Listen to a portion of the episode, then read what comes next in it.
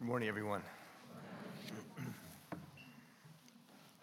Just before our gospel reading, Jesus meets John the Baptist and is baptized by him in the Jordan River.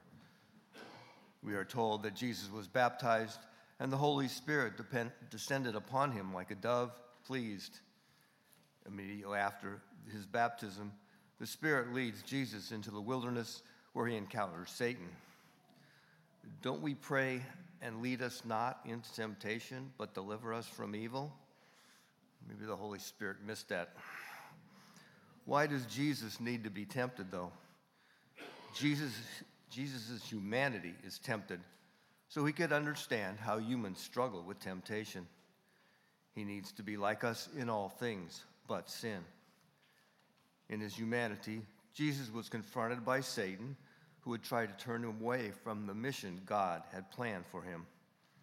Those of us who have received the gift of the Holy Spirit through baptism have been claimed and claimed to be sons of, and daughters of God in the kingdom should expect to encounter temptations on our journey of faith. If the Spirit presents to the Spirit is present to encourage us to take up our cross and walk with the Lord we can't help but be tempted because the path Jesus walks is often at odds with the way of the world. The first temptation is so sh- subtle that it often goes unnoticed. The devil says, If you are the Son of God, really? If? The devil knows who Jesus is. There's a subtle voice in the tempter calling into question the validity of our Lord and Savior. At the root of all temptation is the seed of doubt, which challenges our beliefs in the word of the Lord. Our gospel tells that, that Jesus fasted. The devil says, If you are the Son of God, command these stones to become loaves of bread. Jesus would later multiply five loaves and two fish to feed 5,000. He could have turned that stone into bread to satisfy his own hunger, but he didn't. Jesus resisted the temptation to use his power for his own personal benefit. He responds to the temptation by citing a passage from Deuteronomy, where it is written, He therefore let you be afflicted with hunger, in order that you understand one does not live by bread alone, but by every word that comes from the mouth of God. Does this temptation remind us of ourselves? Have each of us, at one time or another, ever asked God for some personal benefit?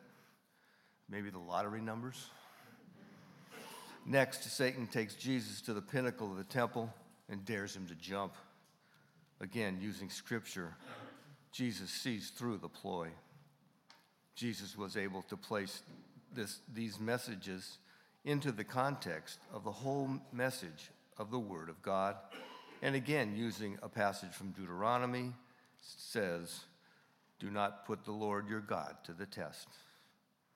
How many times have we been tempted to question our faith or to put God to the test? Not only by those who have never opened a Bible or those who have taken the passage of Scripture out of context for their own benefit. How many times have we ourselves been troubled by or misled by a particular passage of Scripture which has caused us to doubt our faith. Jesus was then tempted to seek earthly power. It was a power that many uh, in his day would have loved to see him exercise. After all, Jesus could have brought an end to the Roman occupation of his people. He could have brought established peace and governed justly. But Jesus realized the true authority and power belong only to God. He also knew that with the acquisition of earthly power comes the temptation to force, to, to focus on earthly matters. Again, Jesus resisted the temper, tempter, again quoting from Deuteronomy, where Moses warned people about how easy it is when there is prosperity and peace, to forget that it is God who gives us these blessings. Jesus echoes Moses, saying, The Lord your God shall you fear, him you shall serve. We have all known people who have been entrusted with some earthly power who have left let it consume them, not just in government, not just in corporations, but also in family situations and even in the church. We live in a culture that seems to thrive on power while ignoring the ultimate authority of the one who gives us life. We may not be able to resist every temptation on our journey, perhaps the little white lie, or maybe the opportunity to be creative on our tax returns. We might have even moments of doubt and tests of our faith as we seek to live a Christian life. But we have been baptized into Christ's death and resurrection.